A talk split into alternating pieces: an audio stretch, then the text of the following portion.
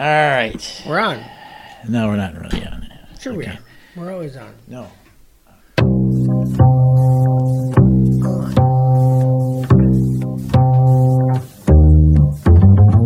One is the loneliest number that you'll ever do. Two can be as bad as one. It's the loneliest number since the number one. No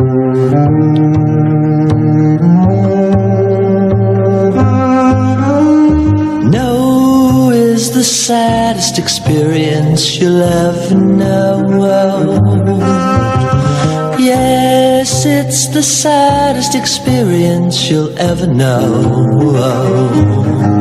Because one is the loneliest number that you'll ever do. One is the loneliest number that you'll ever know.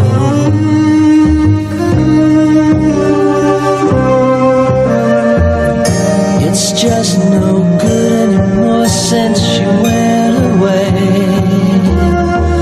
Now I spend my time just making rhymes of yesterday.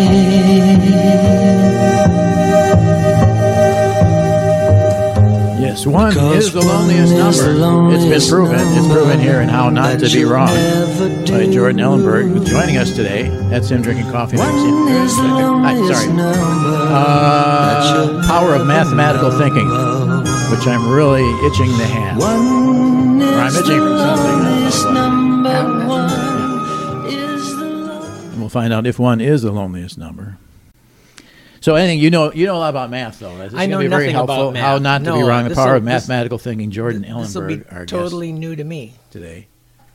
But you said you were in honors math in in college. Yeah, they put me in there as a freshman. Yeah. It was horrible Why?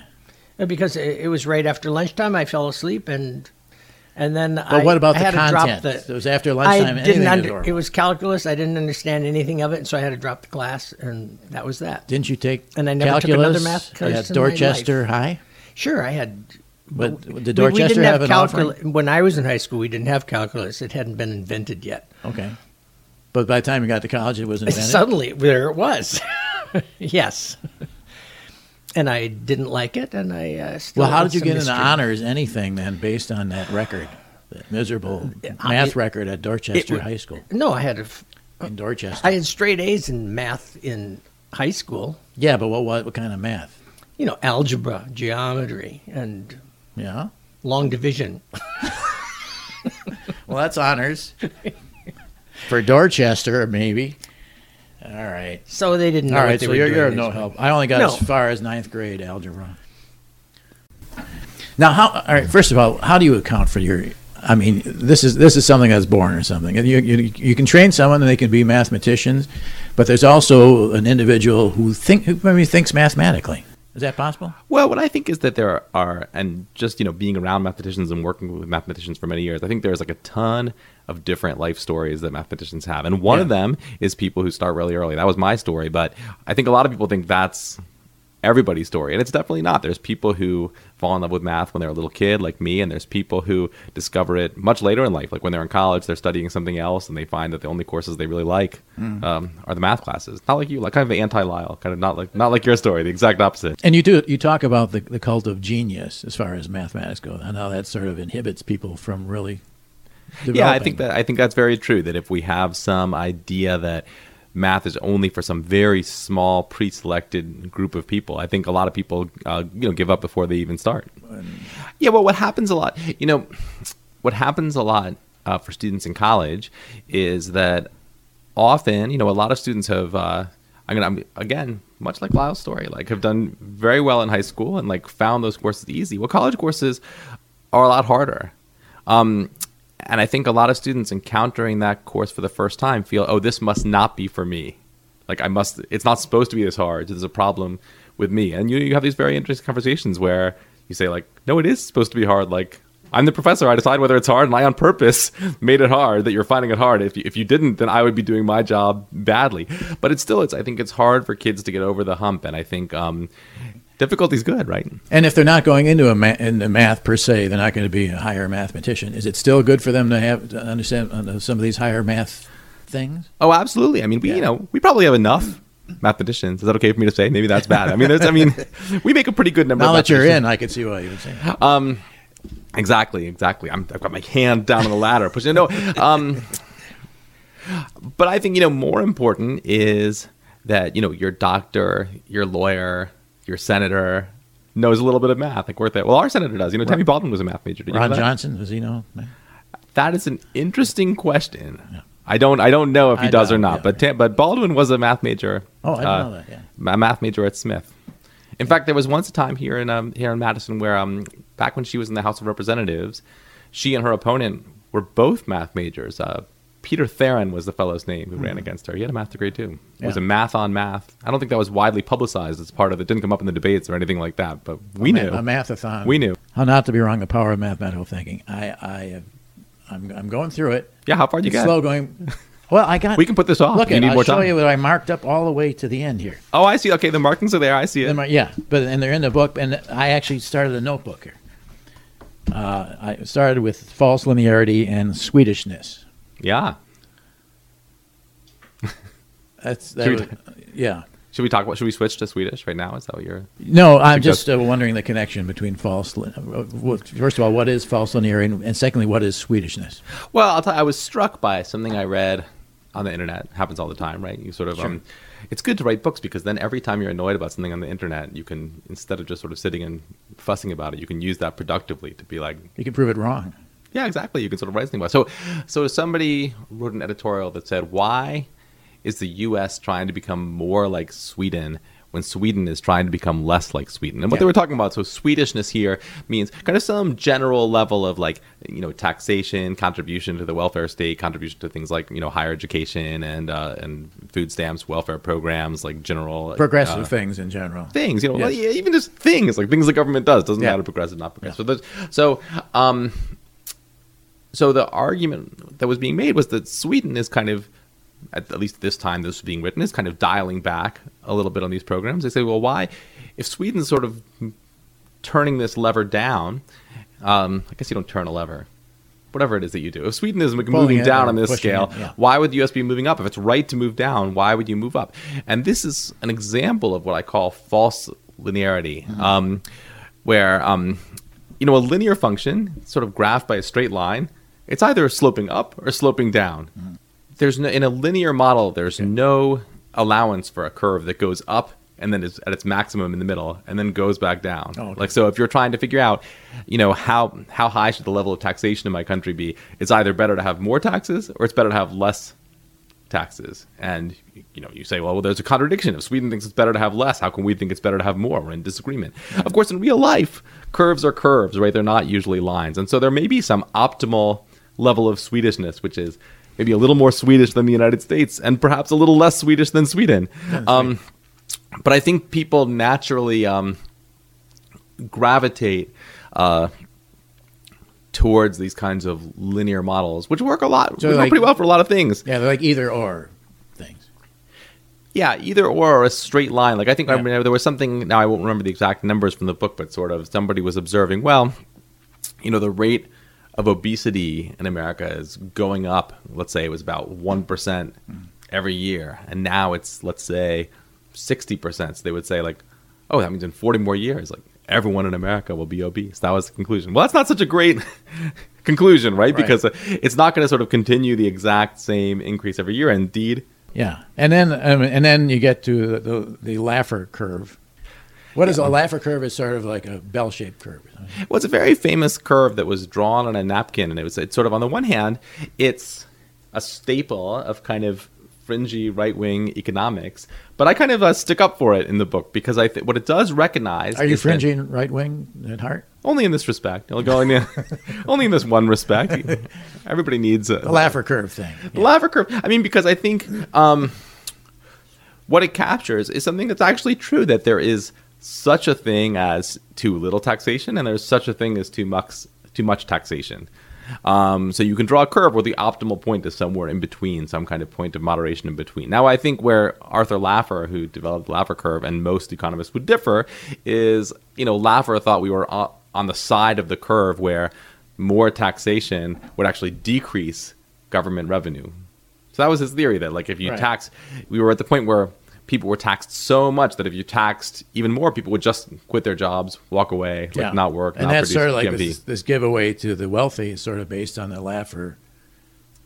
Yeah, I think this is still. I think, and there was uh, Stop you know, collecting taxes from the wealthy, and well, the economy will do and magically we'll draw in more taxes. I, and I think most people think, no, that's not where we are on the curve. We're in the It's, part of laugher, it where it's, laughable. I think. um, but that doesn't mean that the curve doesn't exist. I mean, I think everybody exists. Everybody agrees that there would be some level of taxation, almost surely one much more Swedish than the one we actually have here in the United States, um, where that effect really would uh, come into play. Okay, but that's and now I sort of get that now. But evanescent increments and unnecessary perplexities. I mean, I know I have unnecessary perplexities, but I don't know if I have evanescent increments. Well, there, you know, I was I was I was quoting.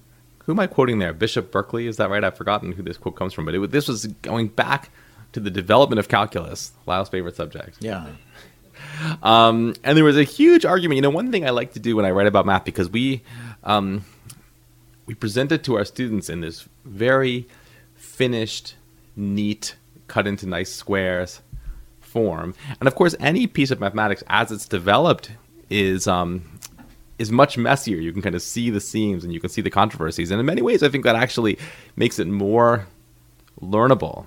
Because I think if you sort of show up at a calculus class, it's not so clear like where does this come from? Why are we doing it? Is it a purely formal operation? But calculus, you know, was something that was invented to do a certain thing, and at the time it was quite controversial. So this statement about uh, evanescent increments, this was, um, you know, Newton's great insight when he creates calculus is, well, we can talk about, let's say, the speed of a moving body in space.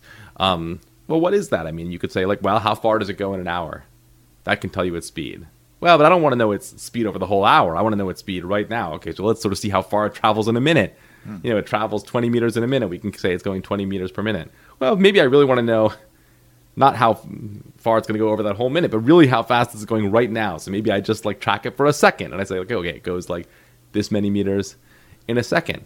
Um, and Newton's insight was that you could shrink that time interval, shrink it, shrink it, shrink it, all the way to be essentially infinitesimal, essentially zero. Um, and that was on the at the same time kind of brilliant, but like also kind of crazy, and not everybody bought it. You know, when we say 20 meters per minute, we're dividing by a minute. When we say however many distance per second, we're dividing by a second. Okay, what are you not allowed to do ever? Divide by zero, right? because you get zero. No. No, Lyle, You you want to come in on this? No, d- yes, Get good. I mean, I it's, knew it it's was not one or the supposed other, to, it's I not supposed to make sense to divide by zero. And Newton's great insight was to kind of figure out a way to make sense of that exactly so he could understand this problem of like, I want to describe what the speed of this moving body is like right now, instantaneously like, at if, this moment. if the not object had inherent speed, if you just caught it, if you froze it, you'd, you you could see what its speed was. Basically, Right, but already you see the problem, right? Already you see the problem because then an objector to Newton, and there were many, Yeah. would say, wait, if you froze it, it has no speed. has no- They- yeah, they, would not- they would say, stop you right there. You froze it. It has no speed Right. anymore. So this is exactly the controversy, and this Yeah. was what people was. So this notion of evanescent, you know, the increment, right? That's like how, uh, Okay. how far you go, and people would argue about that incessantly. And I think kind of, uh, you know, teach the controversy, as they always say. I mean, I Yeah. think going back to that kind of makes it vivid why you would do such a weird thing as create calculus. yeah. Is that what Newton did? Then he created calculus to try and prove. Yes. Newton and Leibniz, we have to give Leibniz. Isn't that an credit. They did it at the same overreaction? Creating calculus to just having a problem with speed. You know, the apple drops on your head, you get mad, you got to react somehow, you got to do something. How brilliant was that? I think everything, because everything in math is developed to solve a real problem, I think everything has. Um, everything has a history. I don't think people really formulated it before Newton. I was going to say nobody really formulated it properly before Newton, but you could say that Newton himself didn't even really formulate it properly in modern terms. I mean, after Newton, there was like hundreds of years of people trying to like, what was it like?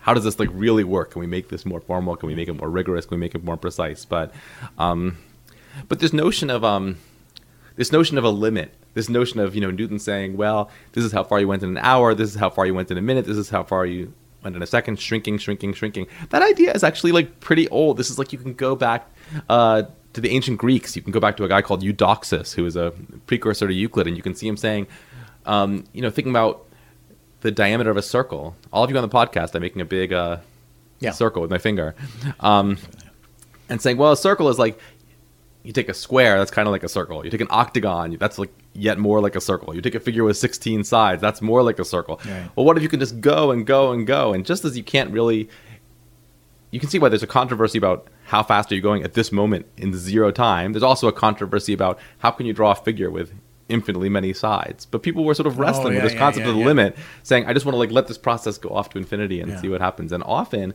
and that's a perfect example, you get the right answer, even though it's maybe is like hard using the language that the Greeks had to justify. Yeah. So what is the, the right answer to that circle problem?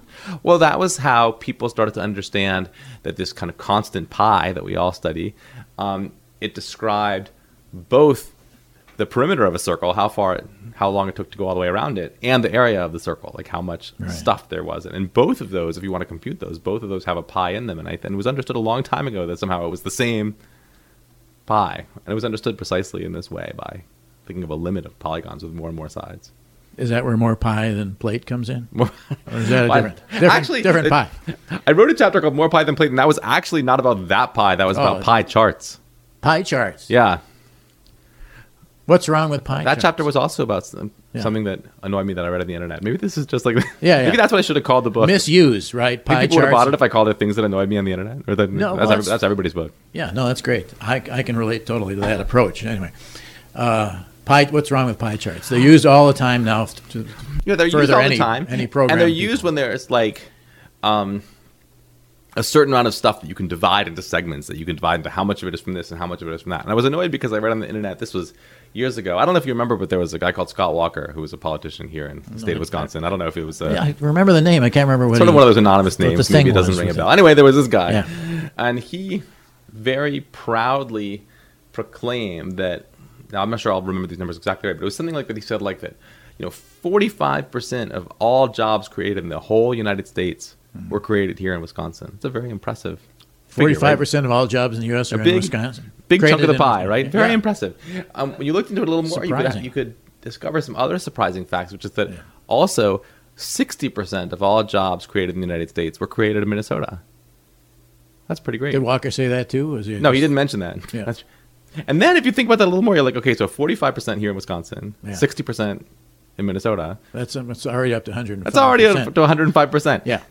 So the point is that what actually had happened was that um, there were a lot of states where jobs were growing and a lot of states where jobs were shrinking. So the total net jobs added in the United States in that particular month was very small. It was some small number, like maybe in the tens of thousands Oh, I see. of jobs. Um, and so um, the problem with pie charts can be if some of the slices of pie are negative in size, that's very hard to depict on your chart. So in this case, I was, I was, uh, you know, I wanted to make this point that Sliver. somehow My mother would call it a sliver. Um, you go into Heinemann's, they give you a sliver of pie. a, sli- a sliver. So, so, um, so yeah, it's a, it's a perfect example of because I think often, you know, when people say, um, okay, I want to know whether this statement is numerically correct. When do you call in a mathematician? You want to know is this number is this numerically the correct answer? Now, so you could say that what Scott Walker said was, in some purely numerical sense, correct. There was a number of net jobs created in the United States in that month, and there was a number of net jobs uh, created in Wisconsin, and one of those numbers was forty five percent as big as the other. So you could say that what Scott Walker said was in some very technical sense true, and yet it's evidently designed to mislead. And that's one of the things I wanted to write about in the book that math is not just about is this a numerically correct answer to a question? It's was that even the right question to ask in the Oh, first okay. place? And that's part of math too. Yeah. Okay. Right. Okay. And this is exactly what I mean, by the way, Yeah. when I say we should embrace the difficulty of math. I think what we often do, we take a little kid and we're like, we start them in algebra, which is like in- K twelve education, it's a huge place where people like fall off the train of math and are like, okay, I understood up to then, then it hit algebra. Suddenly, instead of a number, there was a letter. I was confused, and we have students and often I think teachers try to be encouraging by saying, "Well, actually, this is simple. Like, actually, this is easy." Like, no, it's not easy. It's not easy at all. That's why there were thousands of years of mathematics before this kind of idea of denoting a variable by a letter, hmm. which is incredibly useful. But we had lots and lots of math before that was introduced and developed and came into use, and it took like you know these very uh, extremely competent, extremely practiced practitioners in order to develop that thing. So we shouldn't tell kids it's easy. We should tell them it's hard because if you tell a kid something is easy Yeah. and then they're confused, they're going to be like, well, the problem is me. Yeah. Must be because I can't do this. Must be because I have some incapacity that keeps Yeah. me from doing it. Well, the kids will tell you it's hard. Right, but the They- teacher should tell the kids it's hard. That's what I think. It's Everybody, hard. For, you know, everybody I- should be honest with each other. It's hard- Everything's hard. Fractions are hard. It's hard for the teachers. Don't you think fractions are hard?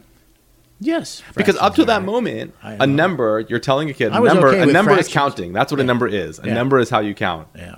Then a a fraction is just a different kind of thing. Yeah. Now we're used to it as adults. We're like, oh yeah, a fraction is a kind of number, but that was a subject of controversy too, whether a Yeah. fraction is a number. The ancient Greeks wouldn't have said a fraction was a number. No, they wouldn't. No, Did they have fractions? They did, but they would have thought of it as like a ratio between two magnitudes. They would have said like, oh, these two Okay. line segments are in the ratio three to This- five. this That's the way they would have that. expressed. This yes, that. that's the way they would have expressed the concept of Uh, inference or torturing the data until it confesses. I feel this is very useful to know about today. It is because you know so much of what we do, how we decide on policies, how we just think about the world is governed by scientific studies that use statistical methods. And um, And they're all wrong, right? Most of them are wrong. well, like most things, you, I think at some point you it's controversial. There's, right, there's a famous article that says like most medical studies are wrong.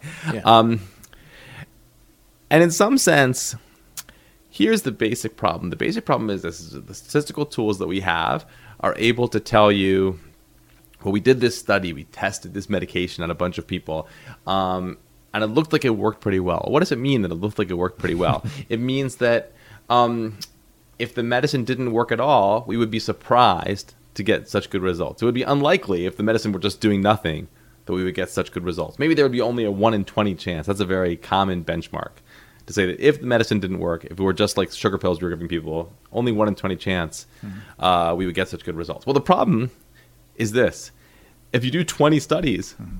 or you do 200 studies, mm-hmm. or you do 2,000 studies, those chance results are going to happen a lot. There's going to be a lot of drugs that aren't doing anything, but just by chance they happen to look like they're doing well. And so this is sort of less of a problem in the old in the old days when science was just a much smaller operation and we weren't doing thousands upon thousands of studies um, all the time, kind of cutting the data every which way. But nowadays, and I think in some sense, the right way to think of this is that every new study, it's a piece of evidence that might push us in one direction or another um, towards believing something or not believing it. But I think, I mean, I think, you know, the days when you could sort of safely think of, okay, I read a study and like that's it, the question is answered. Um, that's probably not the right way to think of it. And I think like, indeed, I think if you really like delve into the statistics, like nobody's really saying that's what it means. Nobody's really saying like the question is settled and there's no point in doing future research in it. It's just something that kind of pushes you one direction or another. Well, I mean, but therefore, can mathematics save us from some of this, these misconceptions, which could be fatal? Yeah, it can save us from being too sure about things. I mean, that's the thing. I think sometimes people say like, "Oh, what's math for?" It's for like black or white, yes or no answers, and being sure. No, like No. mathematics is the best tool we have for quantifying our uncertainty and understanding it. Yeah. So I mean, people, you know, so right. So people get very exercised. They're like, "Well, I read a study that said meat is good for you, but then I read another study that says meat is bad for you. Like, what's going on? There's like Yeah. a contradiction. No, there's no contradiction. Who did the like, study? I would ask first. that too, but like, but each one of those studies and moves the needle one direction or another. But there's no contradiction in life. Like that is as it should be. If you do a lot of studies, some of them are going to one say one thing, and some of them are going to say the other. And you look at how the balance of the evidence.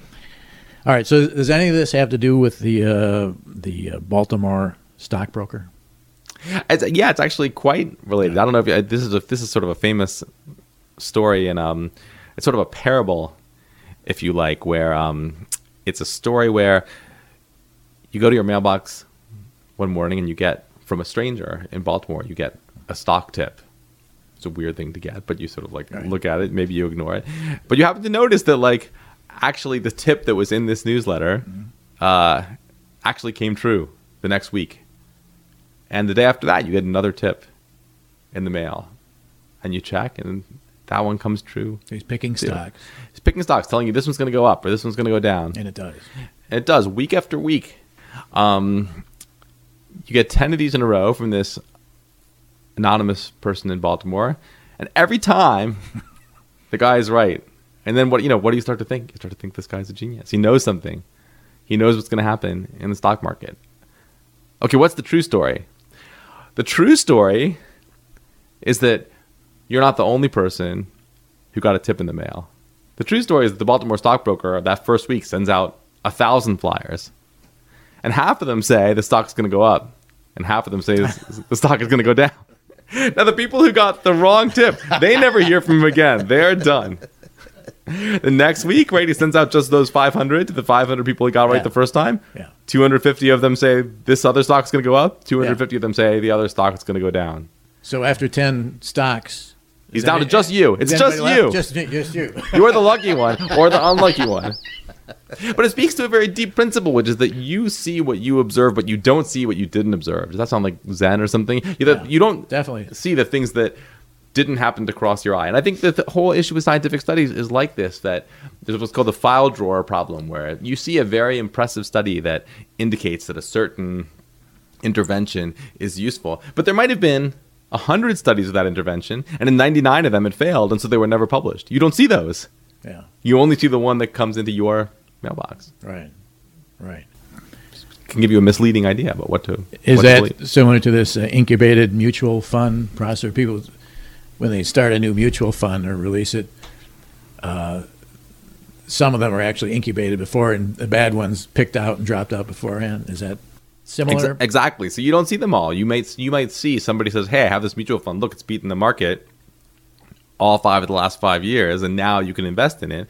But you may not know that that same investor was developing hundreds of mutual funds, most of which failed, and the fact that one of them happened to do well five years in a row yeah. Could just be chance. Doesn't mean that the person knows anything. Yeah.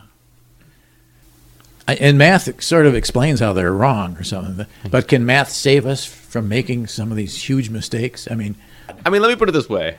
I don't think math wants you to be cynical. I think math wants you to be skeptical, which is a very different yeah. thing, right? It means that um, I think math is there to kind of counsel you Yeah. to be somewhat cautious, and uh, and when you believe something, to kind of try to hold open in your mind Yeah. the idea of the opposite. And this is all like improbable things happen a lot. A lot of these mistakes come from the fact that improbable things happen a lot. Right, and that's exactly the same principle that like we sort of are struck by some like amazing coincidence, but if you think about just how many people there are and how many things happen to them every day, it's actually no surprise that there's a lot of weird coincidences. I mean, there's so many people who something might happen to. That eventually a man is struck by an asteroid or whatever. Yeah, eventually a man is struck by an asteroid and another man wins the lottery four times in four years or like whatever. Like you know, it's gonna it's gonna happen. There's like a lot of people. It's hard to grasp just how many Yeah. people there are doing how many different things. I, I get that, but uh, a dead fish uh, being shown a series of photos of people have a has a strong ability to correctly assess their emotional state. This is a dead fish. Dead fish, a They salmon, M- dead salmon. A salmon. Yeah, you got to you know really lay out the experimental protocol. MRI. They, so they're looking at uh, responses, and they show this dead salmon series of photos. You put the dead salmon in the MRI. You don't want to be the person in the MRI right after that, by the way. you want you, you want to go first if you have the option. The emotional tone. They showed photographs to the dead salmon Yeah. And measured their sort of re, you know what was going on inside the salmon's brain, the dead salmon's brain. is Um, mathematically possibly something wrong with that? Yeah, I mean, again, this study was done as a way of kind of arguing that our standards are too lenient. Okay. Our standards of, of reading MRIs are like maybe a little bit too highly tuned to sort of assert the existence of a result where maybe that result is purely the result of chance. Did they have a control salmon as well? It's a good, I think it was a smoked salmon. I think that was the control. um, right, and and again, it doesn't mean. I hasten to say that you should just say like, "Well, I'm going to dismiss scientific studies." I mean, I think it's something for scientists to think about and like and, and it's already happening. It's been happening for years. That sort of it's a way we develop scientific practice to reflect the new realities of like very rapid, very large scale science with tons of experiments uh, being done under different um, ways of dividing the data and different ways of classifying it. I think. Um, you know, because I think a posture again, this is sort of the difference between skepticism and cynicism. If you just take the position that, well, you can't trust things you read about scientific studies, I'm just going to dismiss them. What's inevitably going to happen, I think this is just human nature, is you're going to dismiss dismiss things that you find unpleasant to believe and accept things that you find pleasant to believe. And That's pretty bad. That's not math. I promise you, that's not math. Yeah, well, that's that's all the bubble that we live in now. All of us have our bubbles, and it's Yeah, I wonder. You know, people talk about the bubble, but then again, like you know, in olden times there was plenty of people who like never left their town for their whole life, so they were in a bubble too, right? I mean, that's, I mean, no, I kind of believe in it. I just don't know that I believe that it's a strictly new thing, and I think it's always Oh, been people's responsibility to like, you know, try to labor to not um to not give into it, to labor to kind of take in information from sources other than they might be accustomed to. yeah. Does probability fall into the realm of what we've been speaking about now, or is that like a separate? No, I think it is because I think probability is the kind of um, it's the way math has developed to think about uncertainty, and it's actually like a very new form of math in the grand scheme of things. Now you got to understand, math is a very old subject. So when I say new, I mean yeah, it's only a few hundred years old. I mean that's very new. Right. Like that was just invented basically by our standards compared Right. to geometry, which is thousands and thousands of years old, or algebra, which in some form uh, goes back to like India and China at least a thousand years ago. I think for most of the history of math, uncertainty was not thought of as something that you could reason about mathematically. It was just like, look, if you're not sure, you're not sure. What are you going to say? Like, you're uncertain. um, you know, it starts with people analyzing games of chance, like gambling, being like, because there, there's sort of some really very quantitative question of like, how much should I be willing to spend to play this chance game? And sort of how that inevitably forces you to ask, like, how likely do I think it is that I'm going to win? Like, not just like, I think I might win, I think I might lose, but to sort of say something more quantitative than that. But in some sense, like, so much of the infrastructure informational infrastructure that we have now completely depends on this. If you ask, like for instance, like how does Google translate uh, translate a sentence from uh, from another language to English or from English to another language, that's essentially some kind of very intricate, computationally intensive exercise in applied probability, where they're sort of saying, you know, because remember, it's not like if, if you translate French to English, it's not like there's like a one to one map where you're like, this word in French just matches this word in English. Depends on context. There will be multiple possible matches, and you have to use probability to be like, given all the information I have about what words surrounded in the sentence and what the context seems to be, what do I think is the most likely way to render this word into English? That's fundamentally probabilistic.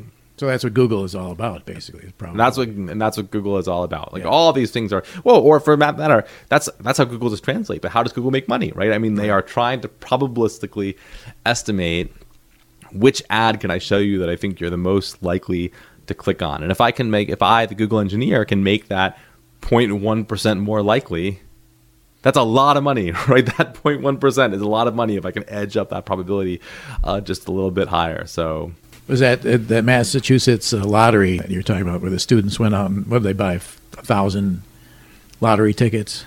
Oh yeah, this was kind of a crazy story that I found out about where there was a, a lottery which was in some sense poorly designed, although we can talk about that in a second, whether it was really poorly designed or not. But it was designed in such a way that on certain days it was actually financially advantageous to buy a ticket.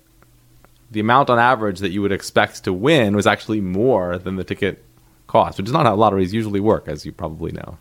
Um, and so there was, and so people figured that out, and then there was these huge, um, these groups of people who would buy hundreds of thousands of tickets at a time. There were kind of like three of these like large buyers who, um, Hundreds of thousands. hundreds of thousands at a time. They would stand there at the convenience store, all because you can't. It's not like you can't just do like an online That's- order, hundred thousand You want to be the clerk, right? tickets. You gotta, you do because actually the clerk gets a cut. Did you know that? No, I didn't know. Or not the, not, I mean, the, the store gets a cut. Store gets a cut. The store gets a cut of any clerk gets nothing. So yeah, I think I think by the end And of this what, game, what happened? um, Did they win? Yeah, they won a lot of money. well, it's funny. I mean, the group the group of people I wrote about, which was a bunch of uh, well, they started as college students and they graduated and just basically did this. Like this was their like post college job. Um, they made about three and a half million dollars, but it was split between a whole group of people, and it went and it lasted for about seven years that they were playing this lottery game. Um, so it's actually you know if they all had gone out and gotten jobs with their math degrees from MIT, they probably would have made a lot more money actually Really? than than playing. I'd like to see the numbers. Um, it's not As that much math, money. I got to see Um, the numbers. You know, in math, because we really do prove things in this very locked down, it's not a matter of likelihood, it's a matter of certainty kind of way. I think that helps us be more resistant to the idea that statements about public policy, for instance, are proved. People you throw that language around a lot, like right, in their okay. op-eds or whatever. Like every time somebody's like writing an article in the newspaper and they say therefore, I'm like, you haven't earned it, man. You don't have the right to say therefore. Come on. And that's a- you're just you're just making an argument. There's no proof there. First of all, I want to thank you for your uh, email here where you said there is a, a Mikhail Feldman. Yes. In your department? He goes by Misha. You ever use that? That's a cool nickname. You ever go by Misha. Misha? No, I, I, I don't know, mm. but I like the name. I'm, I'm going to go by Misha from now on. Yeah. I like that. So when I saw this email for a second, I was like, why is the partial differential equations guy inviting me over? Yes. Misha's a specialist in partial differential equation. The other Misha Feldman. You got you don't hang out with the partial uh, differential equation people? no, I hang out with him at work. I've never been Yeah. to his house. you know, so. Yeah, no, I, I realize that, but I mean, it- it's a different mindset. Do you think we all like live in a group house or something? thought Like, you all just like like the Beatles. I thought day? be Kind of like- a big, like a big. Yeah, the Beatles all lived yeah. together in the movie. Did they? In the Oh, movie. Okay, Yeah. in the movie. That's a different school of thought. These guys, the partial differential equations guys. Are you not part of that? I'm not a partial differential equation, but partial differential equation. Okay, it sounds fancy. Yeah. We can say PDE, by the way, if you want to be cool. You can just say like PDE instead of partial differential I equation. will for now. I mean, differential equations are basically what govern the entire physical world. This is like the distant descendants of Newton, right? So Newton understood that you sort of um, could understand what was going on with physical objects if you understood uh, where they were located, their speed, their acceleration, all this stuff. Yeah. Um, the equations that relate all those things are called differential equations. Oh. So, for instance, you know, you may want to know I have two particles. They move. Uh, Oh. One's exerting a force on another. Um, they're moving at a certain speed. How can I tell how their speed is going to change? You want to know how all the different objects in the solar system are going to move Yeah. going forward for all future time. You want to know how the atmosphere is going to move under some perturbation, like some, say, like addition of a certain amount of heat to the atmosphere, just to Yeah. sort of throw an example out So there. All those are differential equations. Yeah. Doesn't interest you? Oh, it does. I just, it's just not my expertise. It's not your thing. Um, what is Math it- is too big. Math is what- too big for somebody to be. You know, they say that Yeah. they say that Hilbert was the last mathematician they say to be expert in all of mathematics, and he he lived at the very beginning of the 20th century. That's Yeah. a long time ago. Is he the guy who said about the Constitution he could find how it, it would No, that was fascism? Gödel, different guy. Yeah, I wanted to ask you about it. But that. already by Gödel's time, like he knew one Yeah. area, he didn't know all areas. Yeah, uh, when he said But that's that, an apocryphal story, so we don't know. There's a famous story about Kurt Gödel, who was a logician, that he believed that there was like a fatal logical flaw in the U.S. Constitution. But that enabled fascism, basically. right, but nobody knows if that story is true. Yes, but we've seen it happen now. So somebody worked it out. Yeah, but I wouldn't say it's like a subtle flaw. I mean, I would say, I mean, But I mean, the, there are powers there that no one. Knew, I mean, this presidency, there are powers there that no one ever knew a president had. For example, or that, that the president could assume. That's so. I'm thinking someone cracked that code in the Constitution. I I would say something different. I actually would say that the present political situation, um, what it shows you. Okay, I'm going to pitch like a great book that I learned a lot from a book called "Seeing Like a State" by James Scott, and he made this point, which I think we're now seeing played out, which is that you think you can make the system work by writing down like a lot of formal rules. Right.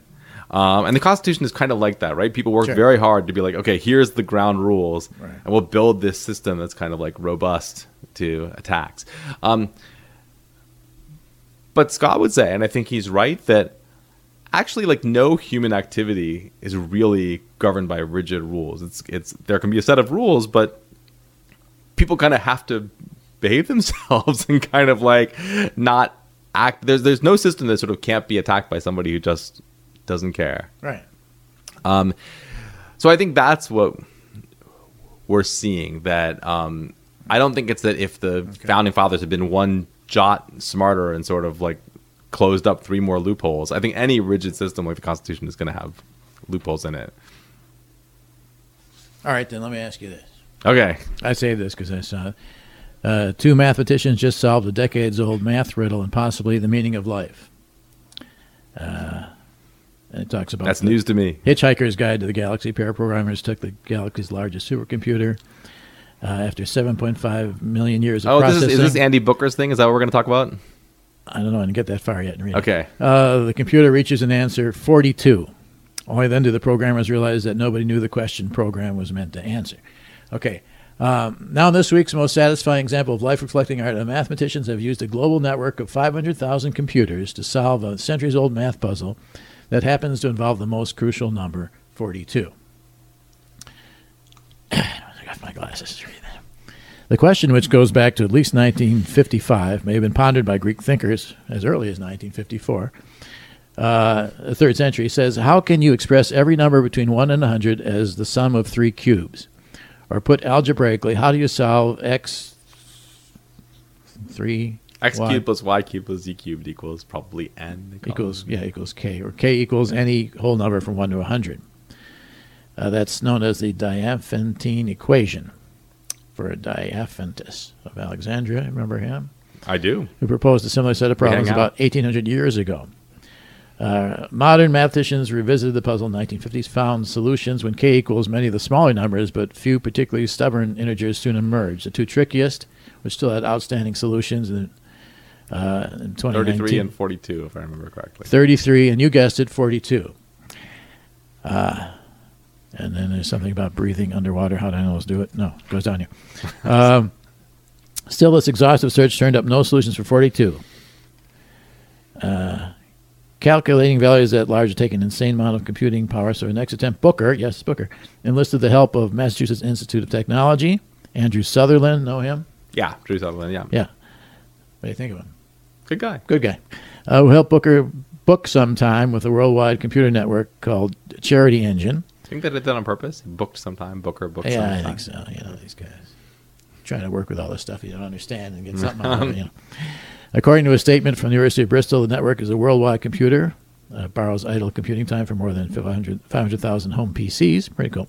And so, without further ado, the and and answer the question: the meaning of life, the universe, everything is this following thing here, and I have no idea what that means. So I want to see if you agree with that. I guess. Looks right to me. well, look, here's the deal. all? Just tell me Here's what the all deal. I mean, the deal is that Yeah. you'd think that the one thing we'd be good at after all this time is like solving equations, Yeah. right? I mean, that's present at the very beginning of mathematics. Like you have an equation and you want to know whether it has a solution. Truth is, that's still like a very hard problem, and what we don't know about it like vastly outweighs what we do know about it. We know a little more than the Greeks knew, but we don't know too much. So that's an example of uh, of a family of equations where, um, you know, let me let me put it to you this way: if you want to know if I can, so a perfect cube is just a number times itself times itself, right? So two times two times two is eight. Eight is a perfect cube. Three times three times three is twenty-seven. Twenty-seven is a perfect cube. Right. Well, I can start with any number. There's infinitely many perfect cubes. So if I want to know, hey, I want to know if three of those cubes can add or subtract up to some fixed number.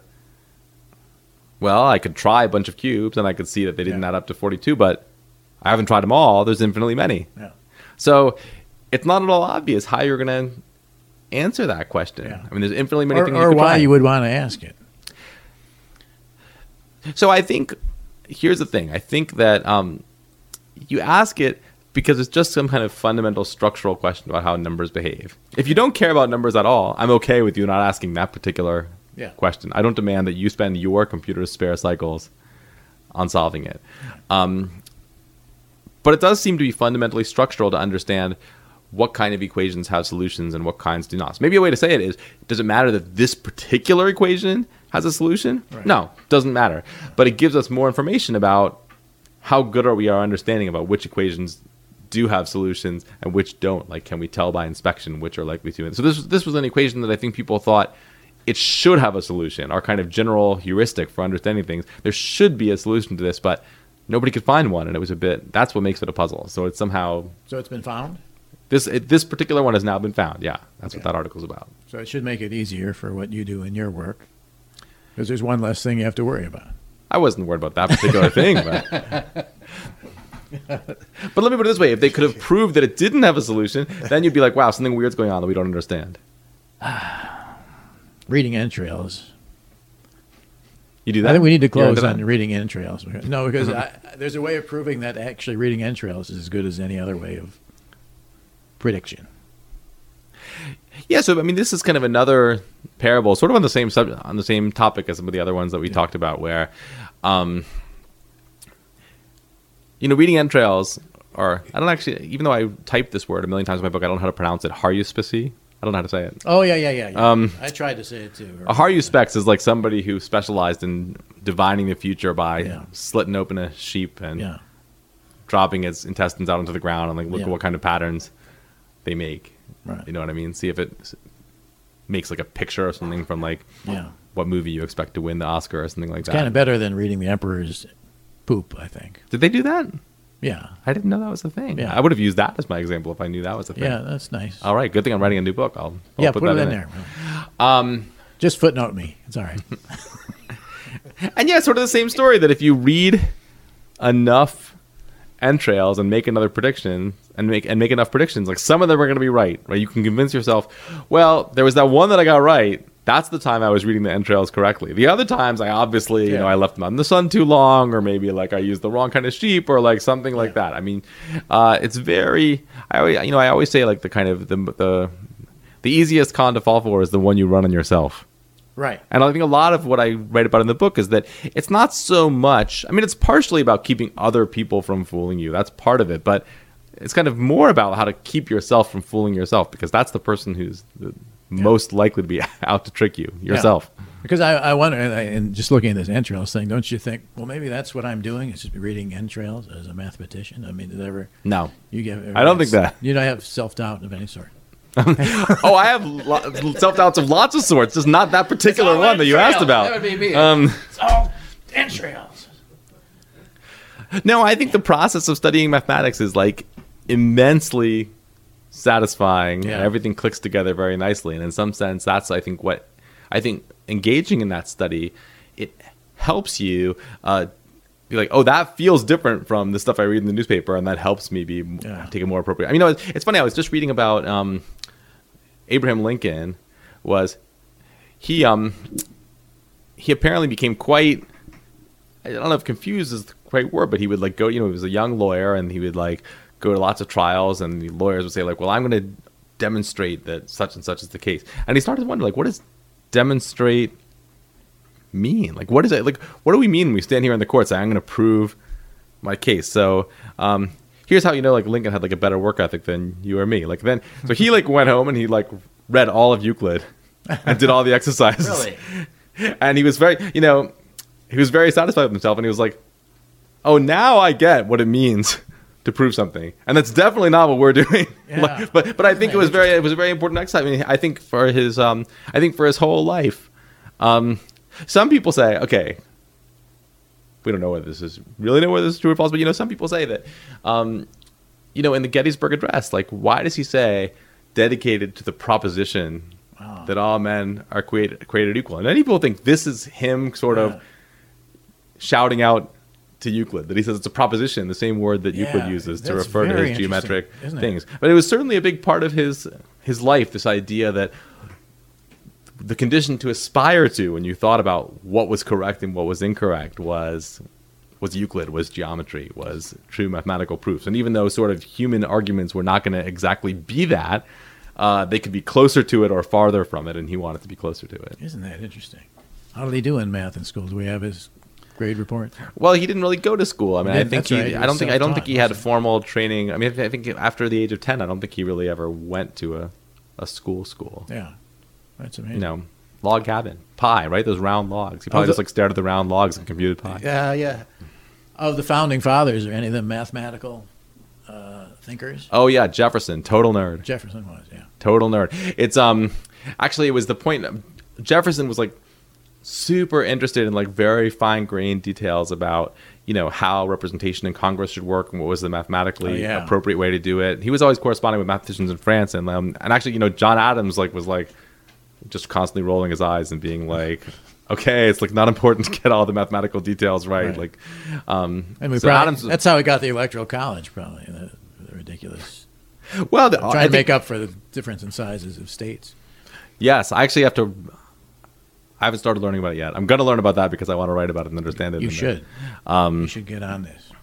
but it's messy. It's messy. It's messy. I would love to tell you that there was sort of some very pristine mathematical calculation that means that the electoral college is exactly as it should be, but it's not like that. It's definitely messy and dirty. I just have to figure out exactly how Yeah. messy and dirty. Next book. Next book is almost coming. That'll be in the next. Yeah. Well, I got to write it first. Oh, I thought you, you were close to. It'll be out in about. It should be out in the summer of 2021. Okay. And we don't want to talk about it because that's. If Top talk to authors about books and writing because they hate you f- for their entire lives afterwards. This one, though. Did, did you ever meet Bill Gates? I never met Bill Gates. He says it's Um, one of his favorite books. He recommended nobody nobody knows how Bill Gates recommends his books. It's a very it's a very tightly guarded secret. You're not allowed to submit your book to Bill Gates. It just you know the sort of the white smoke comes out of the chimney and then you learn like what Yeah, uh, what I books bet. Bill Gates Isn't that interesting, though? has recommended. Um, no, it's very gratifying. You know, he wrote, you know, he writes a nice uh, little blog post about like the books that he recommends, and it's very clearly he actually read it. You know, what I mean, it's like you know he read it and really uh, engaged with the idea. So it's quite. I think he's quite a mathematical Nice to read thinker. that, yeah. I mean, is coding math mathematical I'd say it's math adjacent. math adjacent? It has a lot in common with math without actually being math. Does that make sense? Because you're not trying to solve problems; you're trying to make things. Oh no! On the contrary, you are trying to trying solve to solve problems. problems of, of, a, of a certain sort. And you know, there's people who think, okay, ready for some? I'll throw down some high test controversy in the math world. Throw some people think. Throw it down. Some people think. I've heard a very famous mathematician say, maybe we should throw out plane geometry. So going back to Euclid, right? Like what Lincoln loves so much. People saying maybe we shouldn't do that in school, and instead. Uh, should do intro to programming. Okay, what's the argument for this? I'm not ready to go there yet, but I'll tell you what the argument is. The argument is that, um, you know, writing I thought I had to answer that, and I didn't know what to say. Okay, I'm here for Yeah, you. tell me. Writing writing a geometric proof is the way you do it is you put together these steps. Both you guys took geometry, right? I'm sure, like Sure. long ago. So, um, Plane geometry. Yeah. So you so you take these very small steps, each one of which you're like, okay, this step is very simple. It's absolutely ironclad, definitely correct, and you actually can do something pretty complicated by putting together these very small steps. Like, in, but you have to put them together in the right order, right? You have to see like having done this, then the next thing to do is that, and having done this, the next thing to do is that. Writing a computer program is a lot like that, right? Like each line of code does something very simple. But if you put a whole bunch of them together in the right order, then you can actually like achieve something complicated. But it requires a certain kind of extremely methodical and systematic thinking to say like, how can I produce a rather complicated device out of these very simple components? Um, where all the magic is, okay, how do I arrange them in sequence? Like, how do I sort of control the flow of thought or action from the beginning of this process to the end? And so, in that respect, writing a program is a lot like writing a mathematical proof. Yeah. Math adjacent, I would say. Math adjacent. I agree with that. How not to be wrong: the power of mathematical thinking. Uh, everyone should read this book. I think because I think it can help. You know, whatever you're doing or whatever you think about things, it it it, it makes you look at the way what you believe. A lot of things that you believe. Yeah, and it's and it is kind of helpful. to be honest with you, I did not think so many people were going to read it. A lot of people read it. A lot of people liked it. I mean, it's, it's the the publishers thought a lot of people would read it, but I, I think let me put it this way: when you teach math in college or in high school or wherever, most of the people in front of you have not chosen to be there. That's just a fact, right? most of the people are there. Uh, because they have to be there. And you know what I've learned from writing this book and from going around and giving talks about it, talking to people about it is people really want to learn math. Like people like it. They don't they don't just learn it because they have to be there. I mean like people really want to know. How not to be wrong. Jordan Ellenberg, thank you. Really, thank you so much for coming. Oh, thank you for here. having me on. This was fun. It was great. We heard one is the loneliest number. Yeah, and we're gonna hear it again. Nice. Yeah.